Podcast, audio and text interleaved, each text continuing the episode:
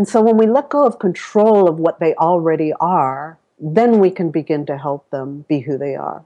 But we can't let go of that unless we let go of our own attachment to what their experience is and, and what they're experiencing every day and who they become and what their path is in life.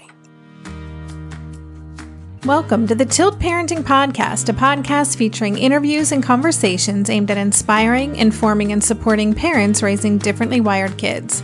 I'm your host, Debbie Reber, and today's episode explores the idea of emotional intelligence, which, according to Psychology Today, is the ability to identify and manage your own emotions and the emotions of others. To talk about this, I'm bringing on Amy Steindler, a certified life coach and emotional intelligence trainer who's recently begun working with parents raising uniquely wired kids and introducing them to the idea of using emotional intelligence as a way to help them honor their child's path.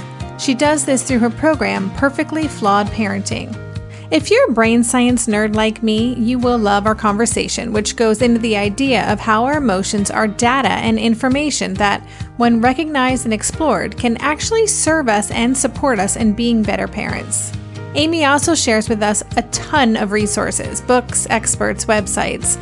I think the show notes page for this episode is longer than any previous podcast, so if you're someone who likes to dive deep, this episode is for you. As always, thanks for listening to the Tilt Parenting Podcast. To learn more about Tilt, visit www.tiltparenting.com.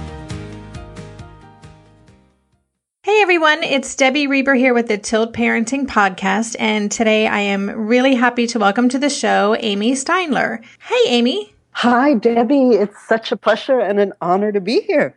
And just a little background for listeners Amy is a life coach and an emotional intelligence coach who, I took this from your website, considers herself a collaborator, a co conspirator, counselor, and cheerleader for her clients' best lives. And Amy works with many different kinds of clients. And incidentally, Amy and I have known each other for many years now because we did a life coach program training together back in 2011. But what prompted me to bring her on the podcast today was that recently Amy led a workshop for parents who have children with very high IQs, but who are struggling with some aspect of emotional intelligence.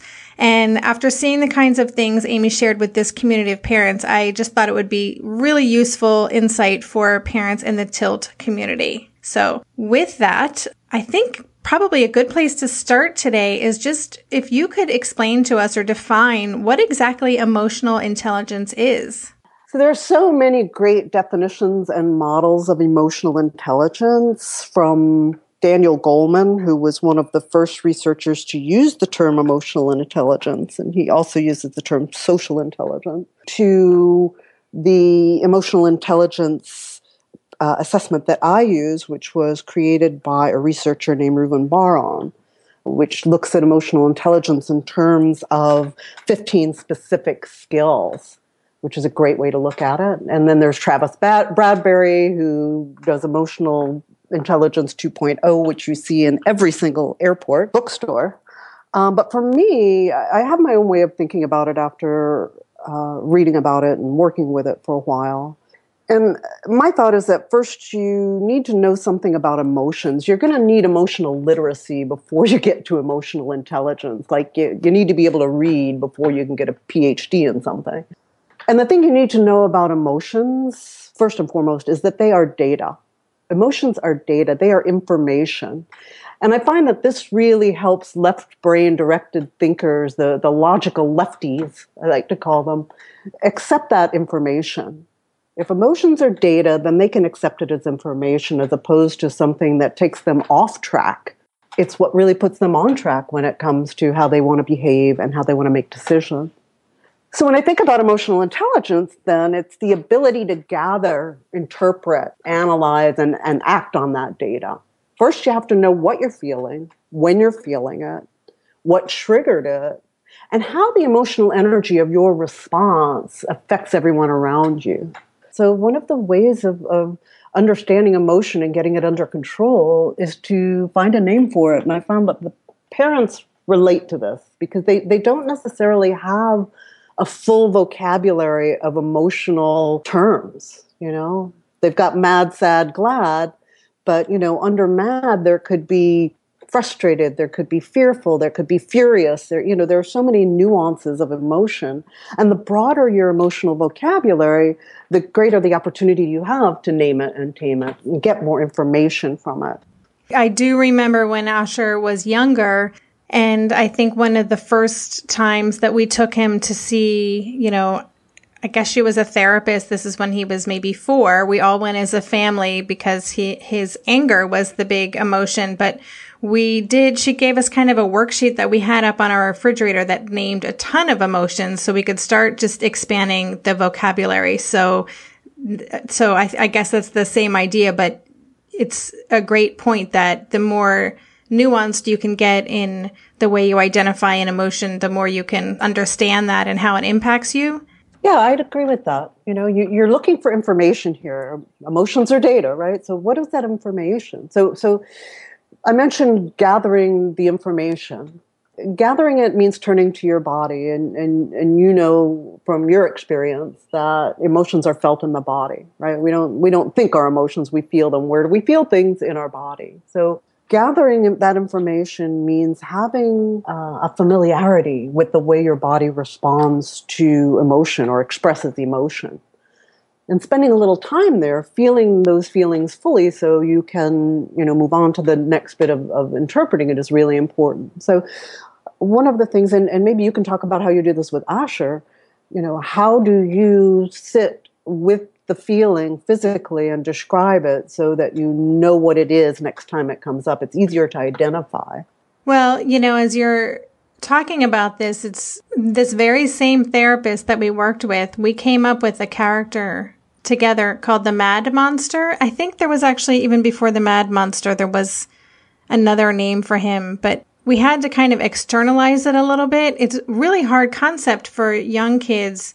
I mean, it's hard enough for adults, I think, to start to really understand and recognize when this stuff is happening and what it feels like, especially if you're trying to catch it before something bubbles into a bigger emotion. But, uh, I think it's really hard for younger kids to make that connection with their body, but that's one way that we did it. We kind of created this, it was almost an alter ego that took over his body that we would say, Oh, looks like the mad monster is shown up again.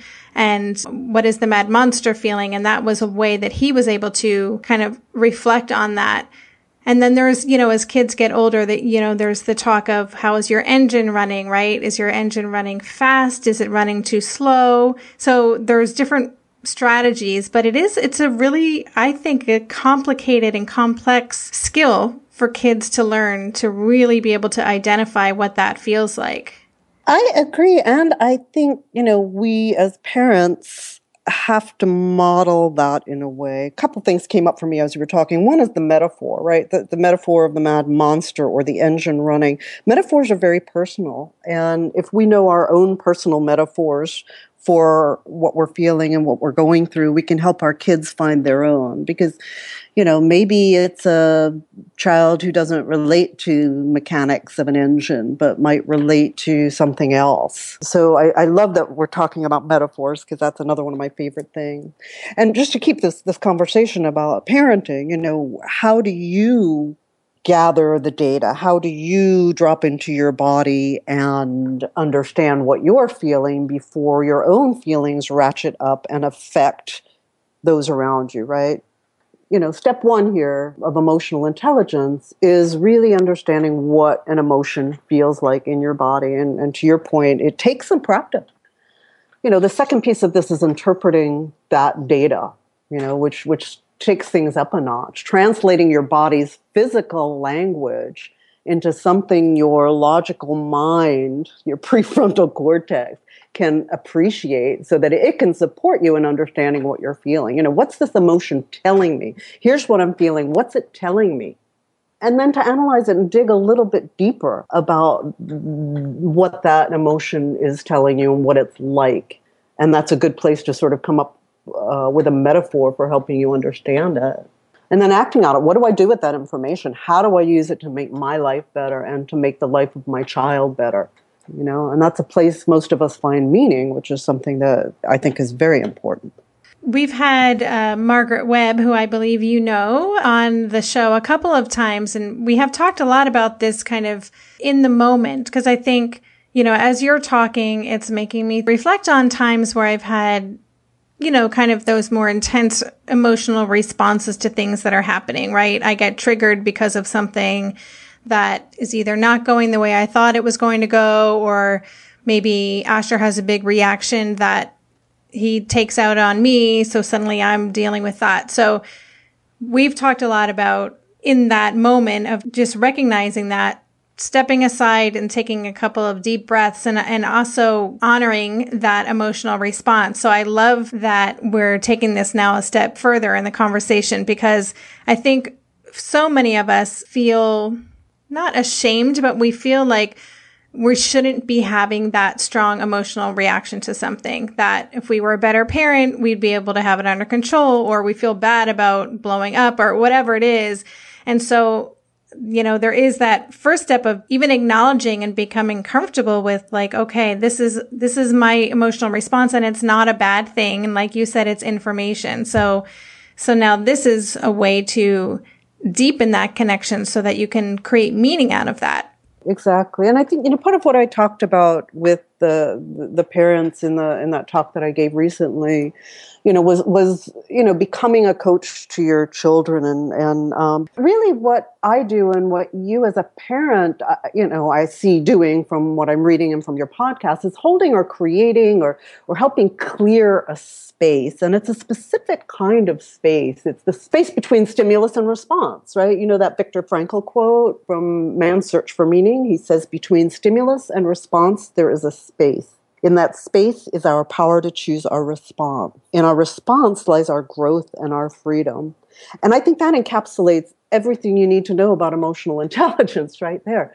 But the trick is how do we expand that space? What do we do with that space? What do we do in that space? How do we hold that space for our children? How do we just pause in the middle of a circumstance that troubles us and allow ourselves to do the next thing that we do as guides and coaches, is, which is to help people create opportunities or see options for themselves.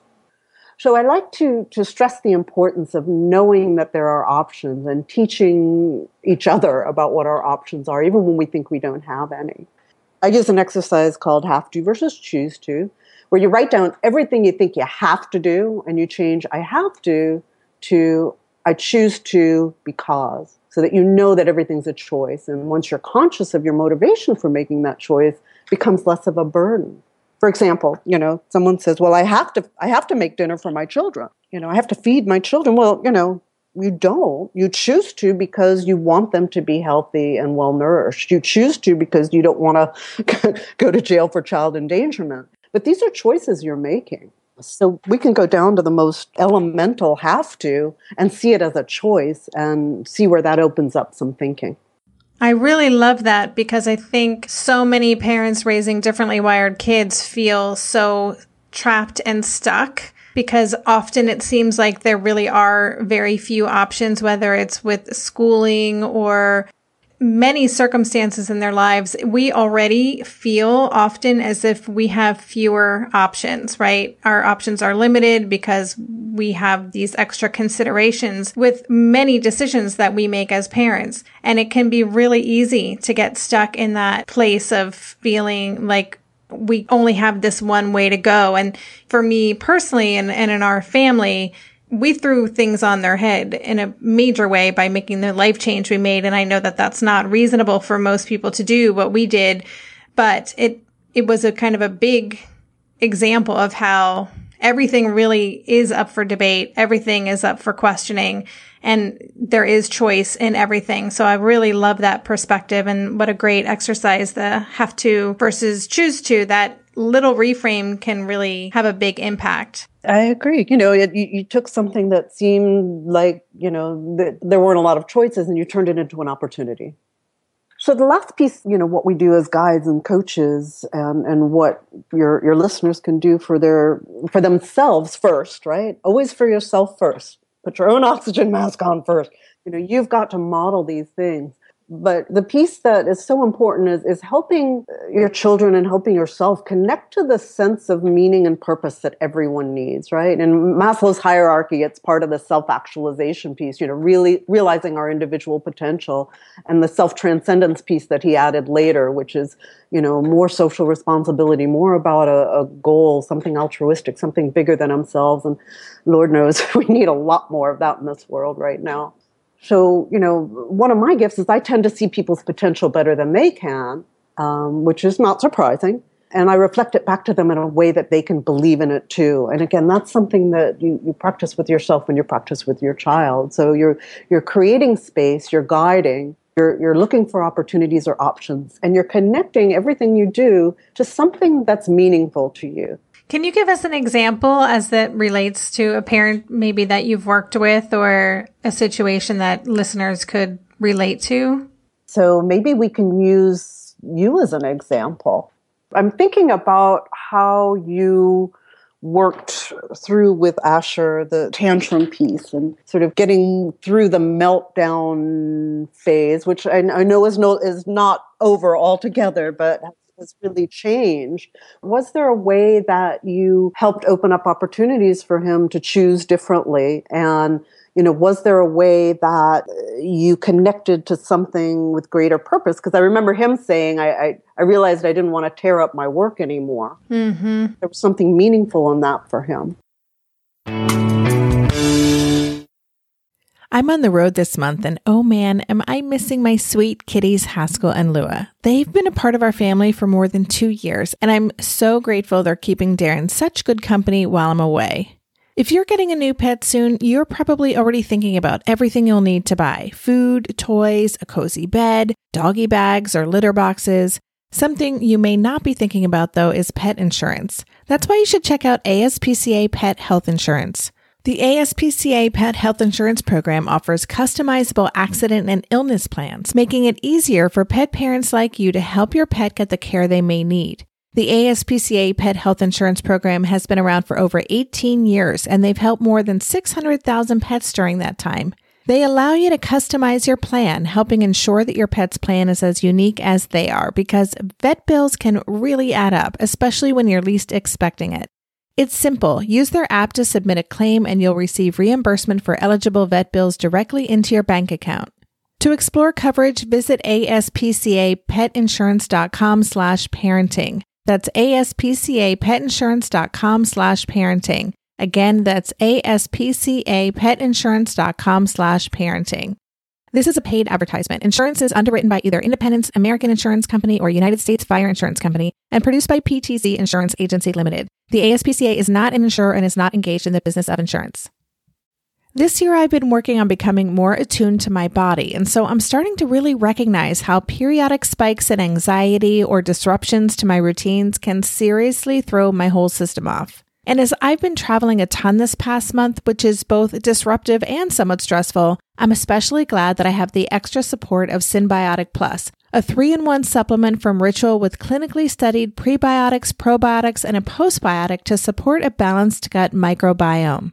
Synbiotic Plus provides fuel to the cells that make up the gut lining to support a healthy gut barrier. And it comes in this very cool minty delayed release capsule, which was specifically designed to help survive the harsh conditions of the upper GI tract for delivery to the colon.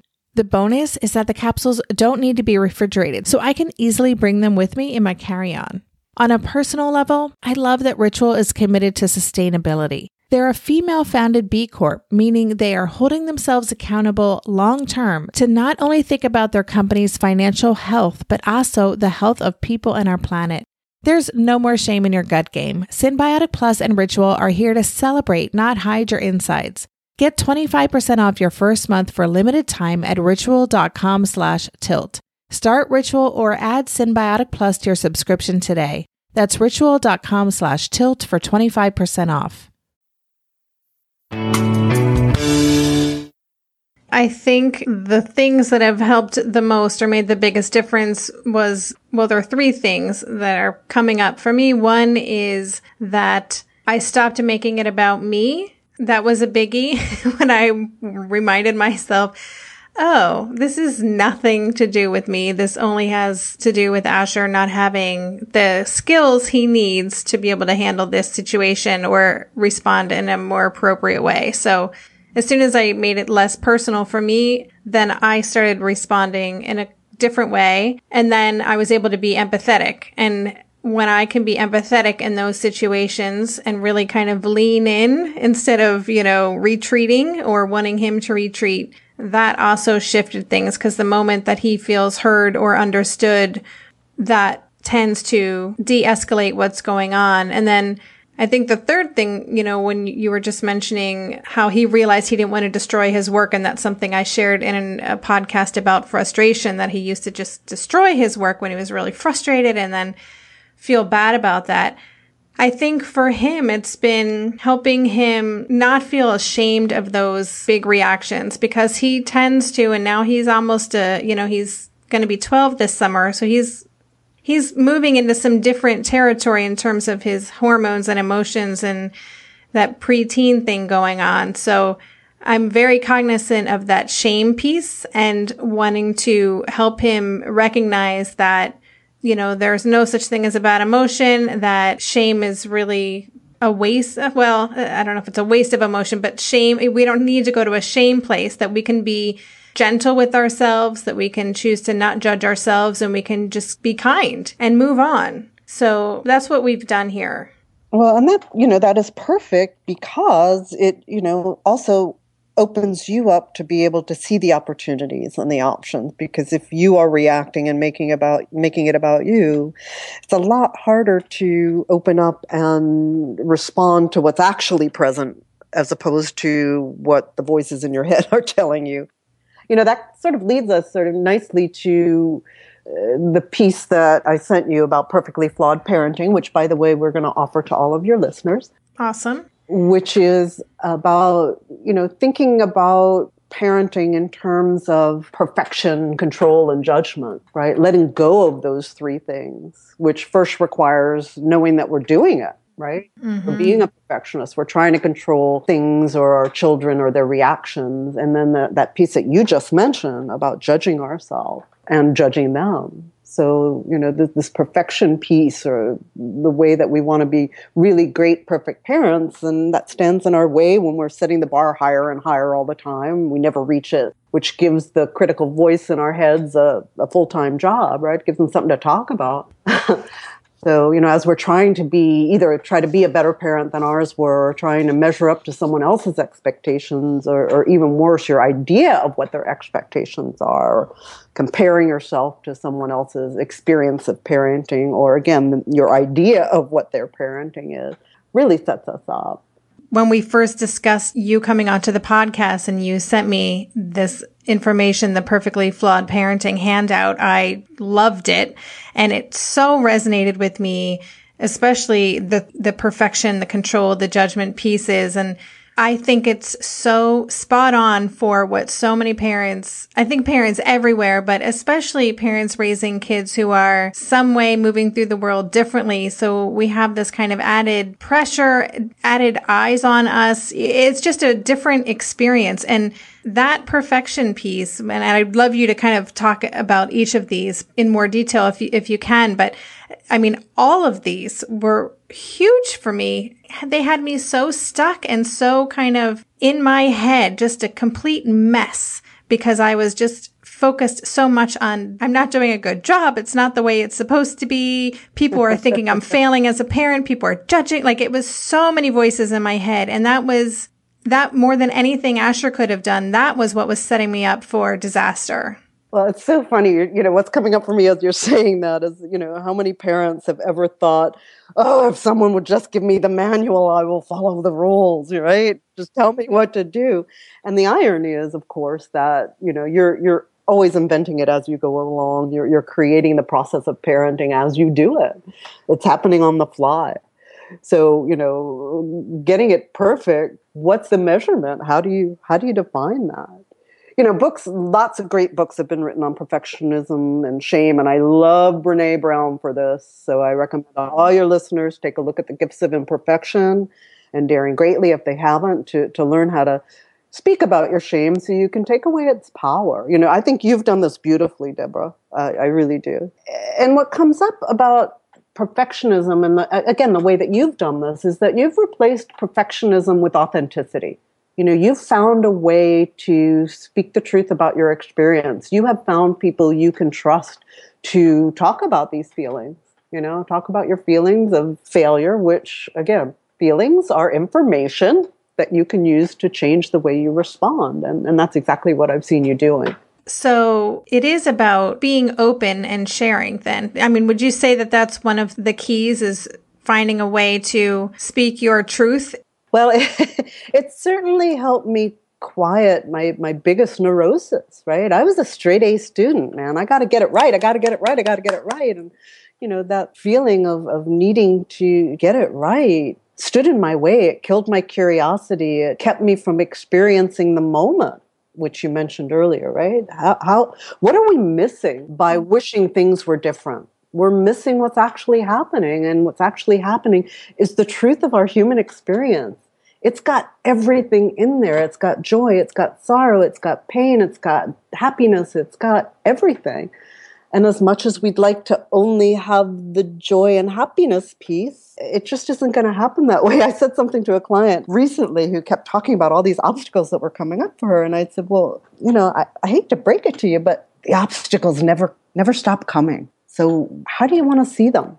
What do you want to do with them? Yeah, and Asher's always saying if the bad things didn't happen or the obstacles didn't happen, we wouldn't we wouldn't enjoy or appreciate the great things. You know, he's always able to reframe that. And it's a, it, he helps me reframe that as well, that it is part of a full human experience is having those highs and lows and being present for all of it. And I think it, it's so, so important to have connection, right? You, you've got to feel connection with people who get you you know, and you're creating, and one of the wonderful things about tilt parenting, and I'm not getting paid to say this, folks, one of the most wonderful things about it is they're creating a community where people can be comfortable being who they are. They can be comfortable being imperfect. They can be comfortable feeling their shame and expressing it. They can be comfortable wishing they could blame someone else for all their problems and then realizing, oh, well, I guess I can't. So maybe I'll spend my energy elsewhere. So, you know, good on you for creating this place.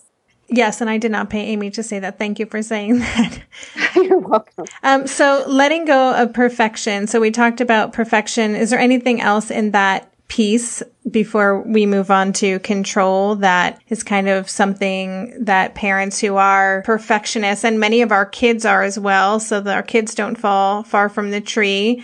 Ways that parents can kind of model imperfection for our kids. So, it's not only helping us, but helping the whole family. Yeah, I think the process of learning emotional intelligence and learning how to deal with what you're feeling and how to see it as data and how to interpret that data, you know, sharing that with your kids and saying, look, I'm learning as I go too. Mm-hmm. I've never stopped learning. And I, as much as I would love to get it perfect every time, dang it, it's just not happening that way. So I think modeling the process and having a vocabulary for the process, and that's one of the things that the emotional intelligence models that I work with give you. You know, they give you a vocabulary and a framework to discuss your experience. What are we experiencing today? You know, what's it like for us today? You know, and that's one of my favorite questions, by the way. You know, instead of saying, How are you? You know, what's it like for you today?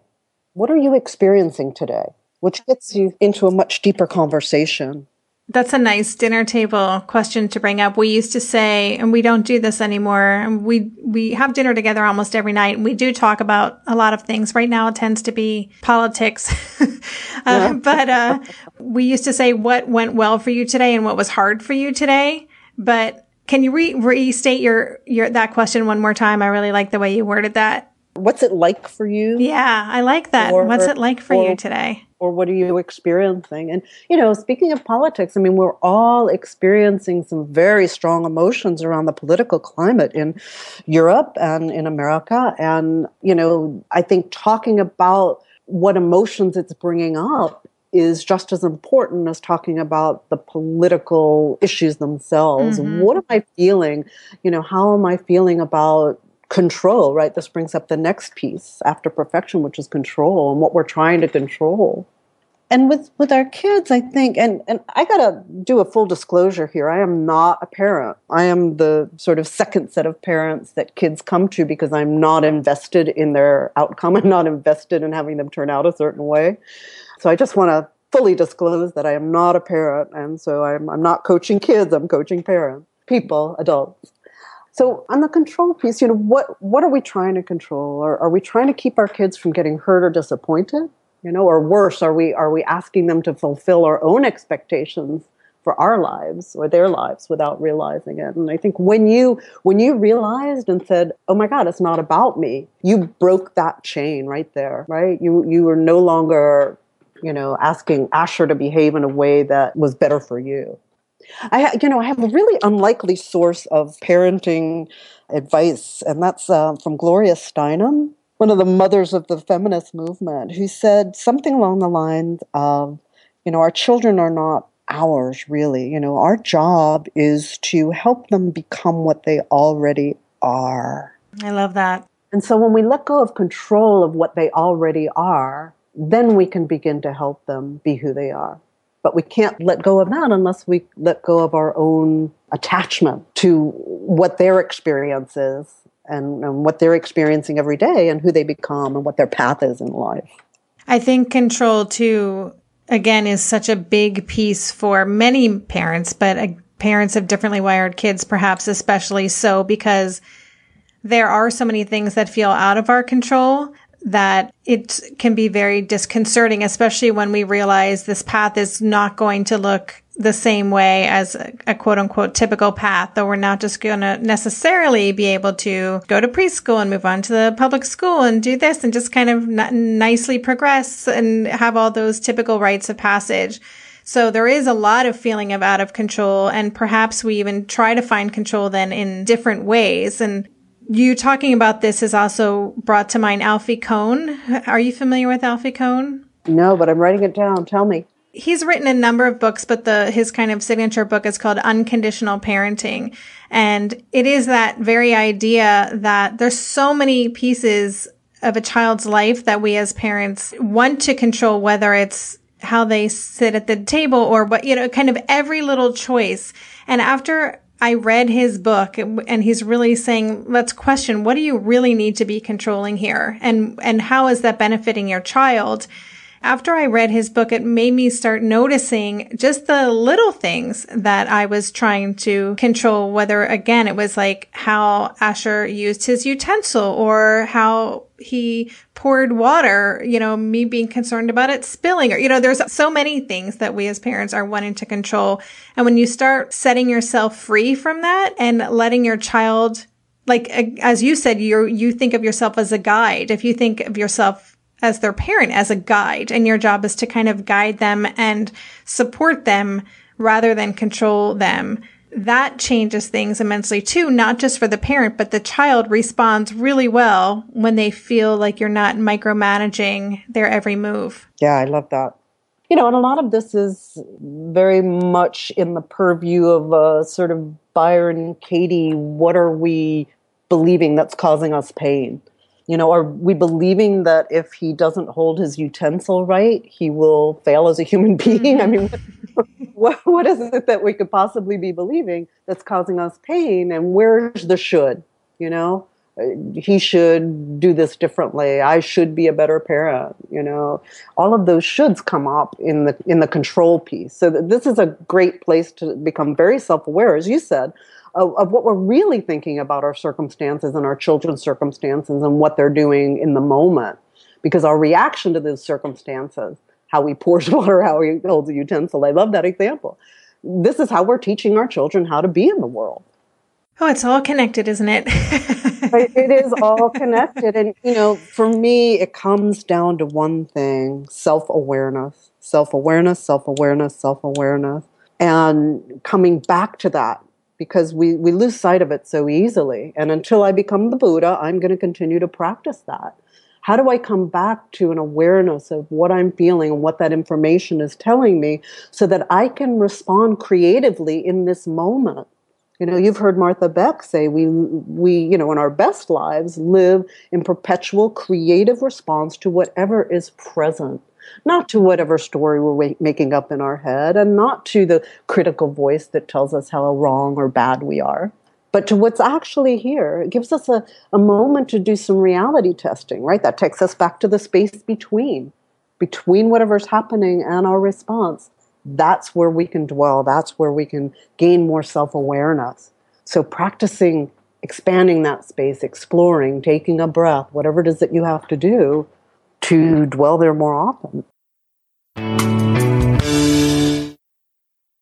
If you listen to the show, you probably know that at least one in five children is differently wired. But did you know that approximately one in two women will experience hair thinning?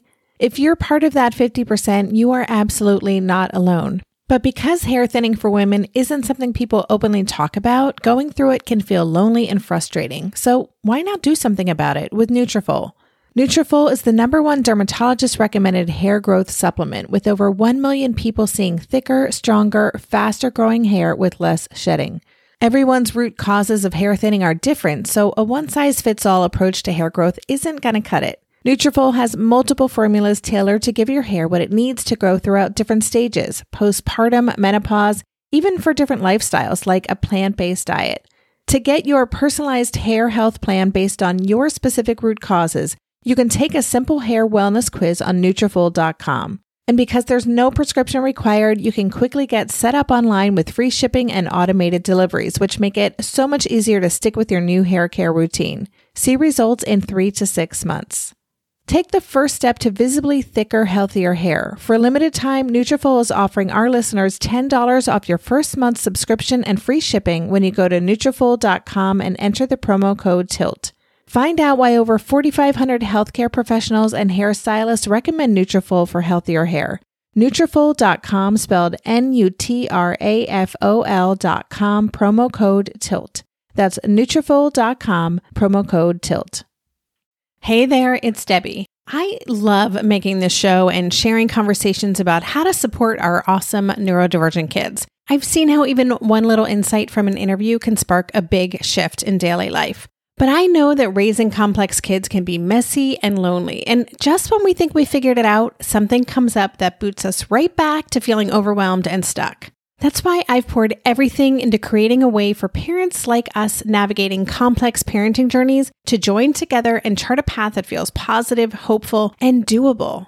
It's the brand new Differently Wired Club experience. In the club, you'll get personal support from me and other seasoned parent coaches, six live calls every month where you can connect and get your personal questions answered, the opportunity to learn directly from authors and experts like I have on this show, monthly themes for getting specific and tactical, an exclusive private podcast feed, and the best, most generous community of parents. Seriously, these folks show up for themselves and each other, and that right there is really everything because it's a daily reminder that we're not alone. Our kids aren't broken, and we have totally got this.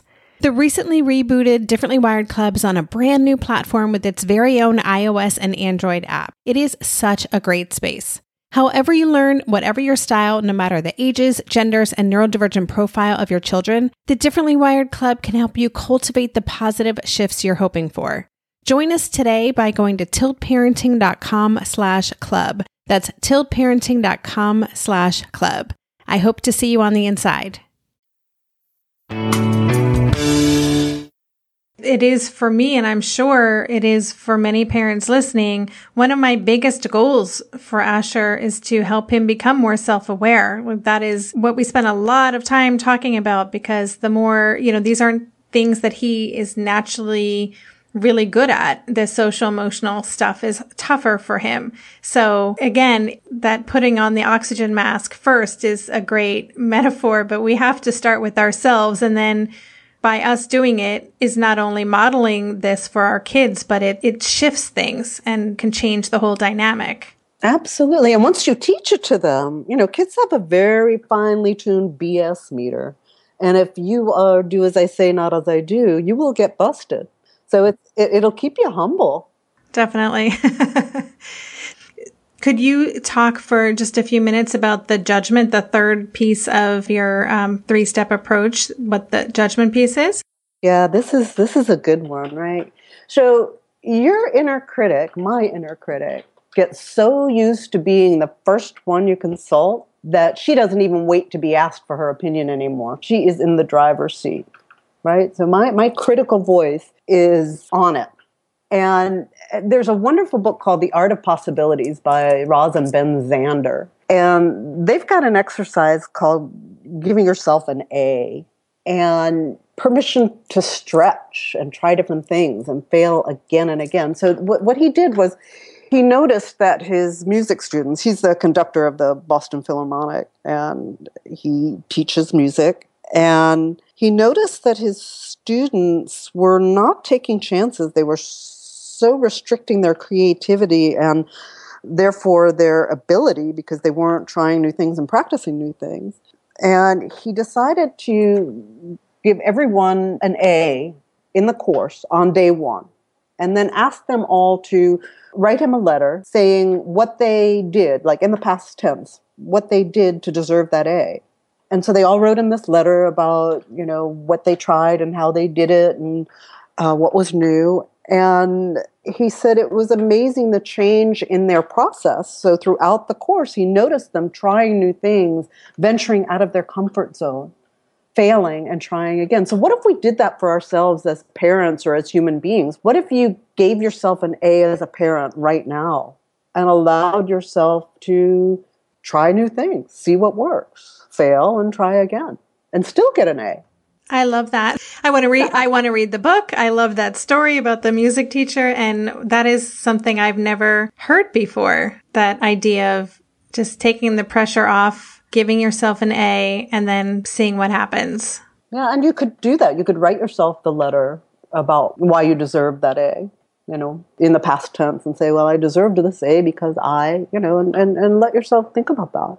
So, you know, all of these exercises are in the Perfectly Flawed Parenting handout that we're going to offer to your listeners so they can play with it. Play with it. See where it takes you. See if it gives you some relief from whatever might be causing you to believe that you don't have options or that you're not a good parent. Right. And it also, one of the things you have on in your handout is the word curiosity jumped out at me. And that is one of my favorite words in the world.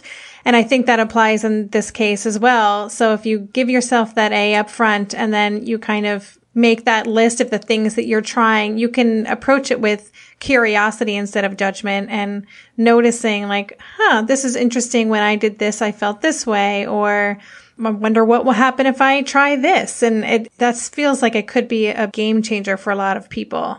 I love that. And it, it actually was a game changer for me. I realized that in my quest to get it right and to be the A student and to be the smart coach, right? Be the smartest person in the room, it killed my curiosity. And I, you know, I don't think those two things can exist side by side the need to be right and the need to get it right and the need to be perfect, and that sense of wonder and curiosity. I think one kills the other. And without our sense of curiosity, I don't know. I, I, I think we'd be missing a lot of what our lives are all about. It'd be really boring. I think so. Yeah. So, okay, this is a lot. I, my mind is kind of spinning right now. So you've mentioned so many great resources. First of all, books. And I just want to let listeners know that I will on the show notes include links to all of the books that Amy mentioned. I know I'm going to be checking out some of them myself. And Amy, where can people find you? And are there any other kind of resources that you want to share before we say goodbye? Sure. Well, they can find me at insightOutlife.com. I N S I G H T O U T L I F E, insightOutlife.com. And there's a contact form there. If you contact me, I will email you the Perfectly Flawed Parenting handout, and there's no obligation. You don't have to join my mailing list or anything like that. I also want to mention just a resource on emotional intelligence that I discovered somehow, and maybe you even sent, sent it to me, Debbie. Um, sixseconds.org. It's the number six seconds.org. It's a lot of content on emotional intelligence, and they've got a specific area just for parenting. Oh, cool. No, I have not heard of that before. Oh, it's so interesting. I spend a fair amount of time poking around there. And one that you introduced me to, heysigmund.com. Karen Young, I think, is a brilliant writer. You'll see me guest blogging there soon. Uh, love what she does, and I'd, I'd love to, to hear you do a podcast with her because I think she's phenomenal. Yes, I agree. Fantastic content. I share a lot of her information on the Tilt Parenting Facebook page. Really great insights. Yeah. And then the, the last piece are you familiar with brain pickings? I am. I haven't been on that site in a while, but yeah, do you want to explain what that is?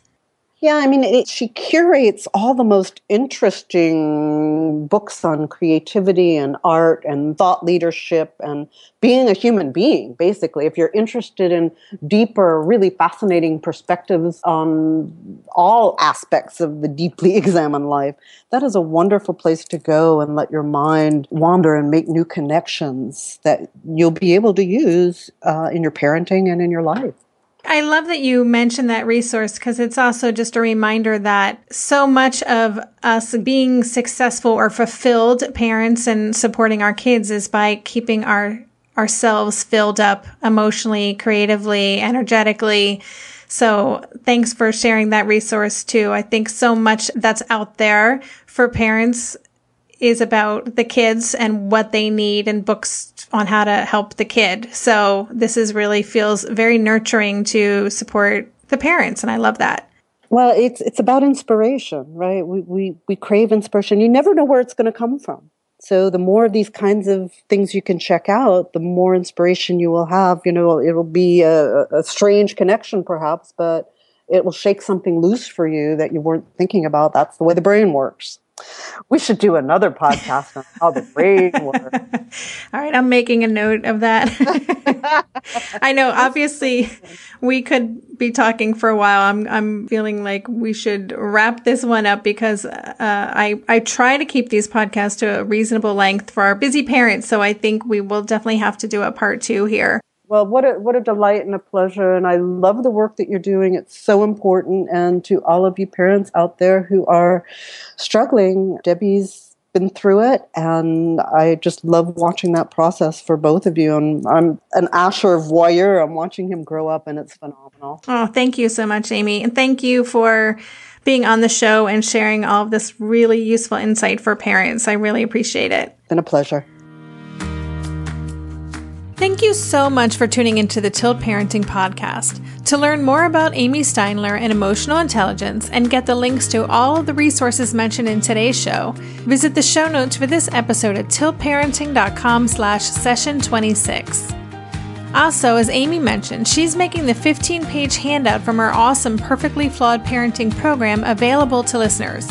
The handout is packed with information and includes a bunch of exercises to help you explore and apply emotional intelligence as it relates to you and your parenting style. To get that handout, visit Amy's website at insightoutlife.com slash contact and send her a note saying you'd like a copy of the handout. Again, I'll include a link to that on the show notes page. And before I go, a quick request. We're on a mission to build our listenership for the Tilt Parenting podcast. If you want to help us, here are two things you can do. First, leave an honest review on iTunes. This helps the show gain more visibility in the iTunes universe. And second, share your favorite episode in your social media world, your Facebook page, parenting groups you hang out in online, and more. We want to make sure the parents who'd benefit from these conversations know that we're out there. Thanks for helping us spread the word. And thanks again for listening. For more information on Tilt Parenting, visit www.tiltparenting.com. No one told us the truth about parenthood. Why? This is the podcast everyone needed before they had kids because now that those little ones are here, whew, there is a lot to unpack. I'm Rachel Shepardota, and I am your host for the podcast No One Told Us, where we tell the truth about parenting and let you in on all the stuff you really should have known about before having kids. I am the founder of Hey Sleepy Baby, but this podcast is so much more than sleep. We'll be diving into all the topics that you really care about and need to know while you do your best job raising those adorable tiny humans. Our goal is to just make you feel less alone and less overwhelmed. There are so many things that no one tells us before becoming a parent, and I think that we should really pull back the curtain on becoming a first time or second time mom or dad to share the good, the bad, and the ugly We'll have a little education, a little fun, and a whole lot of heart that goes into each and every episode. So join me and our amazing guests each week to hear us talk about what no one told us.